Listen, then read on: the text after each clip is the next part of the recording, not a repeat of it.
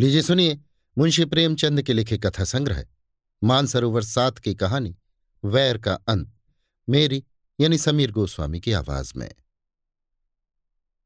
रामेश्वर राय अपने बड़े भाई के शव को खाट से नीचे उतारते हुए भाई से बोले, तुम्हारे पास कुछ रुपए हों तो लाओ दाह क्रिया की फ़िक्र करें, मैं बिल्कुल खाली हाथ हूँ। छोटे भाई का नाम विश्वेश्वर राय था, वो एक जमींदार के कारिंदा थे, आमदनी अच्छी थी। बोले, आधे रुपए मुझसे ले लो, आधे तुम निकालो रामेश्वर, मेरे पास रुपए नहीं है। विश्वेश्वर तो फिर इनके हिस्से का खेत रेहन रख दो। रामेश्वर तो जाओ कोई महाजन ठीक करो, देर न लगे। विश्वेश्वर राय ने अपने एक मित्र से कुछ रुपए उधार लिए। उस वक्त का काम चला। पीछे फिर कुछ रुपए लिए। खेत की लिखा पढ़ी कर दी। कुल पाँच बीघे ज़मीन थी, तीन सौ रुपये मिले। गाँव के लोगों का अनुमान है कि क्रियाकर्म में मुश्किल से सौ रुपये उठे होंगे। पर विश्वेश्वर राय ने षोडशी के दिन तीन सौ एक रुपये का लेखा भाई के सामने रख दिया। रामेश्वर राय ने चकित होकर पूछा, सब रुपये उठ गए? विश्वेश्वर, क्या मैं इतना नीच हूँ कि करनी के रुपए भी कुछ उठा रखूँगा? किसको ये धन पचेगा? रामेश्वर, नहीं, मैं तुम्हें बेईमान नहीं बनाता, खाली पूछता था। विश्वेश्वर, कुछ शक हो तो जिस बनिए से चीज़ें ली गई हैं, उससे पूछ लो। साल भर के बाद एक दिन विश्वेश्वर राय ने भाई से कहा, रुपए हो तो लाओ, खेत छुड़ा ले। रामेश्वर, मेरे पास रुपए कहाँ से आए? घर का हाल तुमसे छिपा थोड़े ही है। विश्वेश्वर तो मैं सब रुपए देकर ज़मीन छुड़ा लेता हूँ। जब तुम्हारे पास रुपए हो, आधा देकर अपनी आधी ज़मीन मुझसे ले लेना। रामेश्वर, अच्छी बात है, छुड़ा लो। तीस साल गुजर गए। विश्वेश्वर राय ज़मीन को भोगते रहे, उसे खाद, गोबर से खूब सजाया। उन्होंने निश्चय कर लिया कि ये ज़मीन न छोड़ूँगा। मेरा तो इस पर मौरूसी हक हो गया। अदालत से भी कोई नहीं ले सकता। रामेश्वर राय ने कई बार यत्न किया कि रुपए देकर अपना हिस्सा ले लें, पर तीस साल में वे कभी एक सौ पचास रुपये जमा न कर सके। मगर रामेश्वर राय का लड़का जागेश्वर कुछ संभल गया। वो गाड़ी लादने का काम करने लगा था और इस काम में उसे अच्छा नफा भी होता था। उसे अपने हिस्से की रात दिन चिंता रहती थी। अंत में उसने रात दिन श्रम करके यथेष्ट धन बटोर लिया और एक दिन चाचा से बोला, काका, अपने रुपए ले लीजिए, मैं अपना नाम चढ़वा लू। विश्वेश्वर, अपने बाप के तुम ही चतुर बेटे नहीं हो। इतने दिनों तक कान न हिलाए। जब मैंने ज़मीन सोना बना लिया, तब हिस्सा बांटने चले हो। तुमसे मांगने तो नहीं गया था? जागेश्वर, तब ज़मीन न मिलेगी? रामेश्वर भाई का हक मारकर कोई सुखी नहीं रहता। विश्वेश्वर, ज़मीन हमारी है, भाई की नहीं। जागेश्वर तो आप सीधे न दीजिएगा। विश्वेश्वर, न सीधे दूँगा, न टेढ़े से दूँगा। अदालत करो। जागेश्वर, अदालत जाने की मुझमें सामर्थ्य नहीं है, पर इतना कह देता हूँ कि ज़मीन चाहे मुझे ना मिले, पर आपके पास न रहेगी। विश्वेश्वर, ये धमकी जाकर किसी और को दो। जागेश्वर फिर ये न कहिएगा कि भाई होकर वैरी हो गया। विश्वेश्वर, एक हज़ार गांठ में रखकर तब जो कुछ जी में आए करना। जागेश्वर, मैं गरीब आदमी एक हज़ार रुपये कहाँ से लाऊँगा? पर कभी कभी भगवान दीनों पर दयालु हो जाते हैं। विश्वेश्वर, मैं इस डर से बिल नहीं खोद रहा हूँ। रामेश्वर राय तो चुप हो रहा, पर जागेश्वर इतना क्षमाशील न था। वकीलों से बातचीत की, वो अब आधी नहीं पूरी ज़मीन पर दांत लगाए हुए था। मृत सिद्धेश्वरी राय के एक लड़की तपेश्वरी थी। अपने जीवन काल में वे उसका विवाह कर चुके थे। उसे कुछ मालूम ही न था कि बाप ने क्या छोड़ा और किसने लिया। क्रियाकर्म अच्छी तरह हो गया, वो इसी में खुश थी। षोड़शी में आई थी, फिर ससुराल चली गई। तीस वर्ष हो गए, न किसी ने बुलाया, न वो मैके आई। ससुराल की दशा भी अच्छी न थी। पति का देहांत हो चुका था, लड़के भी अल्प वेतन पर नौकर थे। जागेश्वर ने अपनी फूफी को उभारना शुरू किया। वो उसी को मुद्दई बनाना चाहता था। तपेश्वरी ने कहा, बेटा, मुझे भगवान ने जो दिया है, उसी में मगन हूँ। मुझे जगह ज़मीन न चाहिए। मेरे पास अदालत करने को धन नहीं है। जागेश्वर, रुपए मैं लाऊँगा, तुम खाली दावा कर दो। तपेश्वरी, भैया, तुम्हें लड़ाकर किसी काम का न रखेंगे? जागेश्वर ये नहीं देखा जाता कि वो जायदाद लेकर मज़े उड़ावे और हम मुँह ताके मैं अदालत का खर्च दे दूँगा। इस ज़मीन के पीछे बिक जाऊँगा, पर उनका गला ना छोड़ूँगा। तपेश्वरी, अगर ज़मीन मिल भी गई तो तुम अपने रुपयों के एवज में ले लोगे। मेरे हाथ क्या लगेगा? मैं भाई से क्यों बुरी बनूं? जागेश्वर, ज़मीन आप ले लीजिएगा, मैं केवल चचा साहब का घमंड तोड़ना चाहता हूँ। तपेश्वरी अच्छा जाओ, मेरी तरफ़ से दावा कर दो। जागेश्वर ने सोचा जब चाचा साहब की मुट्ठी से ज़मीन निकल आएगी, तब मैं दस पाँच रुपए साल पर इनसे ले लूँगा। इन्हें अभी कौड़ी नहीं मिलती। जो कुछ मिलेगा, उसी को बहुत समझेंगी। दूसरे दिन दावा कर दिया। मुंसिफ के इजलास में मुकदमा पेश हुआ। विश्वेश्वर राय ने सिद्ध किया कि तपेश्वरी सिद्धेश्वरी की कन्या ही नहीं है। गाँव के आदमियों पर विश्वेश्वर का दबाव था। सब लोग उनसे रुपए पैसे उधार ले जाते थे। मामले मुकदमे में उनसे सलाह लेते। सबने अदालत में बयान किया कि हम लोगों ने कभी तपेश्वरी को नहीं देखा। सिद्धेश्वर को कोई लड़की ही न थी। जागेश्वर ने बड़े बड़े वकीलों से पैरवी कराई, बहुत धन खर्च किया, लेकिन मुंसिफ ने उसके विरुद्ध फैसला सुनाया। बेचारा हताश हो गया। विश्वेश्वर की अदालत में सबसे जान पहचान थी। जागेश्वर को जिस काम के लिए मुट्ठियों रुपए खर्च करने पड़ते थे, वो विश्वेश्वर मुरौत में करा लेता। जागेश्वर ने अपील करने का निश्चय किया। रुपए न थे, गाड़ी बैल बेच डाले। अपील हुई, महीनों मुकदमा चला। बेचारा सुबह से शाम तक कचहरी के अमलों और वकीलों की खुशामद किया करता। रुपए भी उठ गए, महाजनों से ऋण लिया। बारह अब की उसकी डिग्री हो गई। पाँच सौ का बोझ सिर पर हो गया। पर अब जीत ने आँसू पहुँच दिए।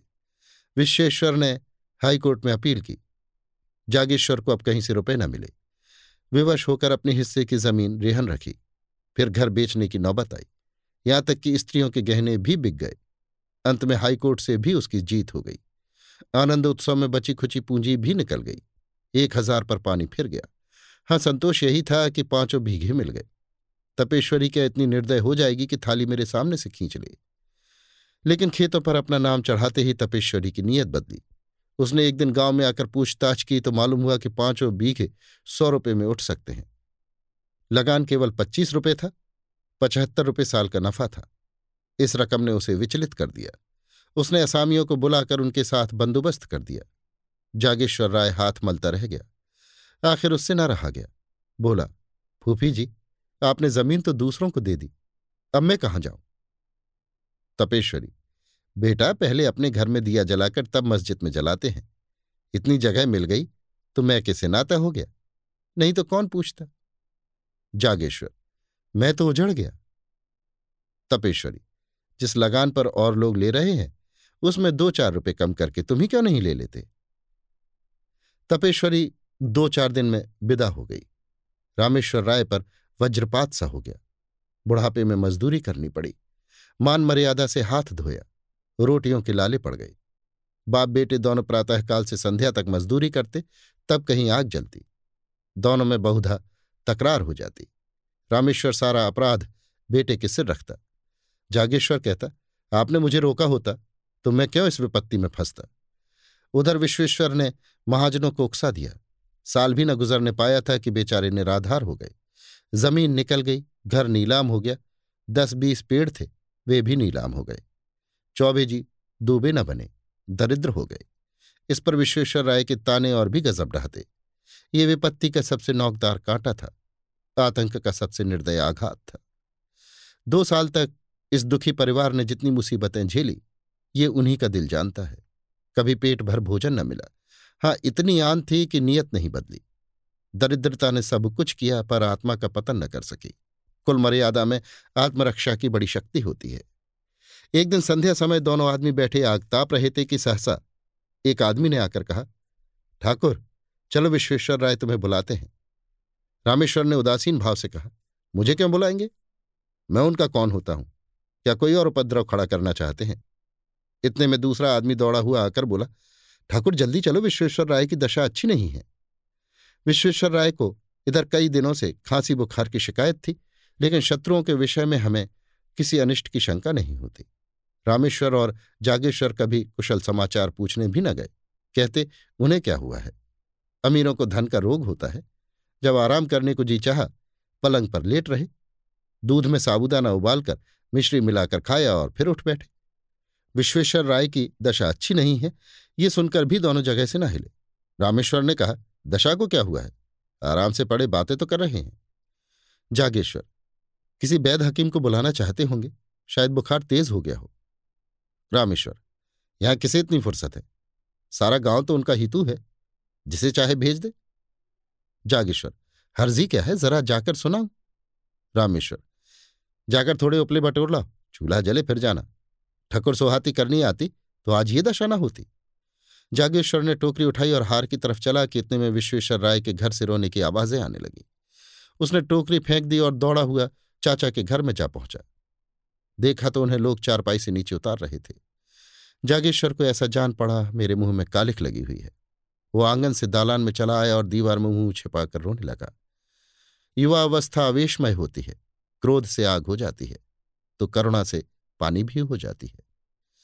विश्वेश्वर राय के तीन बेटियाँ थीं, उनके विवाह हो चुके थे। तीन पुत्र थे, वे अभी छोटे थे। सबसे बड़े की उम्र दस वर्ष से अधिक न थी। माता भी जीवित थी। खाने वाले तो चार थे, कमाने वाला कोई न था। देहात में जिसके घर में दोनों जून चूल्हा जले, वो धनी समझा जाता है। उसके धन के अनुमान में भी अत्युक्ति से काम लिया जाता है। लोगों का विचार था कि विश्वेश्वर राय ने हज़ारों रुपए जमा कर लिए हैं, पर वहाँ वास्तव में कुछ न था। आमदनी पर सबकी निगाह रहती है, खर्च कोई नहीं देखता। उन्होंने लड़कियों के विवाह खूब दिल खोल कर किए थे। भोजन वस्त्र में, मेहमानों और नातेदारों के आदर सत्कार में उनकी सारी आमदनी गायब हो जाती थी। अगर गाँव में अपना रोब जमाने के लिए दो चार सौ रुपयों का लेन देन कर लिया था तो कई महाजनों का कर्ज भी था। यहाँ तक कि छोटी लड़की के विवाह में अपनी ज़मीन गिरों रख दी थी। साल भर तक तो विधवा ने ज्यो त्यों करके बच्चों का भरण पोषण किया, गहने बीच कर काम चलाती रही। पर जब ये आधार भी न रहा, तब कष्ट होने लगा। निश्चय किया कि तीनों लड़कों को तीनों कन्याओं के पास भेज दूँ। रही अपनी जान, उसकी क्या चिंता? तीसरे दिन भी पाव भर आटा मिल जाएगा तो दिन कट जाएँगे। लड़कियों ने पहले तो भाइयों को प्रेम से रखा, किंतु तीन महीने से ज़्यादा कोई न रख सकी। उनके घर वाले चिढ़ते थे और अनाथों को मारते थे। लाचार हो माता ने लड़कों को बुला लिया। छोटे छोटे लड़के दिन दिन भर भूखे रह जाते। किसी को कुछ खाते देखते तो घर में जाकर माँ से मांगते। फिर माँ से मांगना छोड़ दिया। खाने वालों ही के सामने जाकर खड़े हो जाते और शुद्धित नेत्रों से देखते। कोई तो मुट्ठी भर चबेना निकाल कर दे देता, पर प्रायः लोग दुत्कार देते थे। चाड़ों के दिन थे, खेतों में मटर की फलियाँ लगी हुई थी। एक दिन तीनों लड़के खेत में घुसकर मटर उखाड़ने लगे। किसान ने देख लिया। दयावान आदमी था, खुद एक बोझ मटर उखाड़कर विश्वेश्वर राय के घर पर आया और ठकरायन से बोला, काकी, लड़कों को डांट दो, किसी के खेत में न जाया करें। जागेश्वर राय उसी समय अपने द्वार पर बैठा चिलम पी रहा था। किसान को मटर लाते देखा, तीनों बालक पिल्लों की भांति पीछे पीछे दौड़े चले आते थे। उसकी आँखें सजल हो गईं। घर में जाकर पिता से बोला, चाची के पास अब कुछ नहीं रहा, लड़के भूखों मर रहे हैं। रामेश्वर, तुम त्रिया चरित्र नहीं जानते? ये सब दिखावा है। जन्म भर की कमाई कहाँ उड़ गई? जागेश्वर, अपना काबू चलते हुए कोई लड़कों को भूखों नहीं मार सकता? रामेश्वर, तुम क्या जानो, बड़ी चतुर औरत है। जागेश्वर, लोग हम ही लोगों को हँसते होंगे। रामेश्वर। हँसी की लाज है तो जाकर छाह कर लो, खिलाओ पिलाओ, है दम? जागेश्वर। ना भर पेट खाएँगे, आधे ही पेट सही, बदनामी तो ना होगी। चाचा से लड़ाई थी, लड़कों ने हमारा क्या बिगाड़ा है? रामेश्वर, वो चुड़ैल तो अभी जीती है ना? जागेश्वर चला आया। उसके मन में कई बार ये बात आई कि चाची को कुछ सहायता दिया करूँ, पर उनकी जली कटी बातों से डरता था। आज से उसने एक नया ढंग निकाला है। लड़कों को खेलते देखता तो बुला लेता, कुछ खाने को दे देता। मजूरों को दोपहर की छुट्टी मिलती है। अब वो अवकाश के समय काम करके मजूरे के पैसे कुछ ज़्यादा पा जाता। घर चलते समय खाने की कोई ना कोई चीज़ लेता आता और अपने घरवालों की आँख बचाकर उन अनाथों को दे देता। धीरे धीरे लड़के उससे इतने हिल मिल गए कि उसे देखते ही भैया भैया कहकर दौड़ते। दिन भर उसकी राह देखा करते। पहले माता डरती थी कि कहीं मेरे लड़कों को बहलाकर ये महाशय पुरानी अदावत तो नहीं निकालना चाहते हैं। वो लड़कों को जागेश्वर के पास जाने और उससे कुछ लेकर खाने से रोकती, पर लड़के शत्रु और मित्र को बूढ़ों से ज़्यादा पहचानते हैं। लड़के माँ के मना करने की परवाह न करते। यहाँ तक कि शनि शनि माता को भी जागेश्वर की सहृदयता पर विश्वास आ गया। एक दिन रामेश्वर ने बेटे से कहा, तुम्हारे पास रुपए बढ़ गए हैं तो चार पैसे जमा क्यों नहीं करते? लुटाते क्यों हो? जागेश्वर मैं तो एक एक कौड़ी की किफायत करता हूँ। रामेश्वर, जिन्हें अपना समझ रहे हो, वे एक दिन तुम्हारे शत्रु होंगे। जागेश्वर, आदमी का धर्म भी तो कोई चीज़ है। पुराने वैर पर एक परिवार को भेंट नहीं कर सकता। मेरा बिगड़ता ही क्या है? यही ना, रोज घंटे, दो घंटे और मेहनत करनी पड़ती है। रामेश्वर ने मुँह फेर लिया। जागेश्वर घर में गया तो उसकी स्त्री ने कहा, अपने मन की ही करते हो, चाहे कोई कितना ही समझाए। पहले घर में आदमी दिया जलाता है। जागेश्वर, लेकिन ये तो उचित नहीं कि अपने घर में दिया की जगह मोमबत्तियाँ जलाए और मस्जिद को अंधेरा ही छोड़ दे। स्त्री, मैं तुम्हारे साथ क्या पड़ी मानो कुएँ में गिर पड़ी। कौन सुख देते हो? गहने उतार लिए, अब सांस भी नहीं लेते। जागेश्वर, मुझे तुम्हारे गहनों से भाइयों की जान ज़्यादा प्यारी है। स्त्री ने मुँह फेर लिया और बोली, वैरी की संतान कभी अपनी नहीं होती। जागेश्वर ने बाहर जाते हुए उत्तर दिया, वैर का अंत वैरी के जीवन के साथ हो जाता है। अभी आप सुन रहे थे मुंशी प्रेमचंद के लिखे कथा संग्रह, मानसरोवर सात की कहानी, वैर का अंत, मेरी यानी समीर गोस्वामी की आवाज़ में।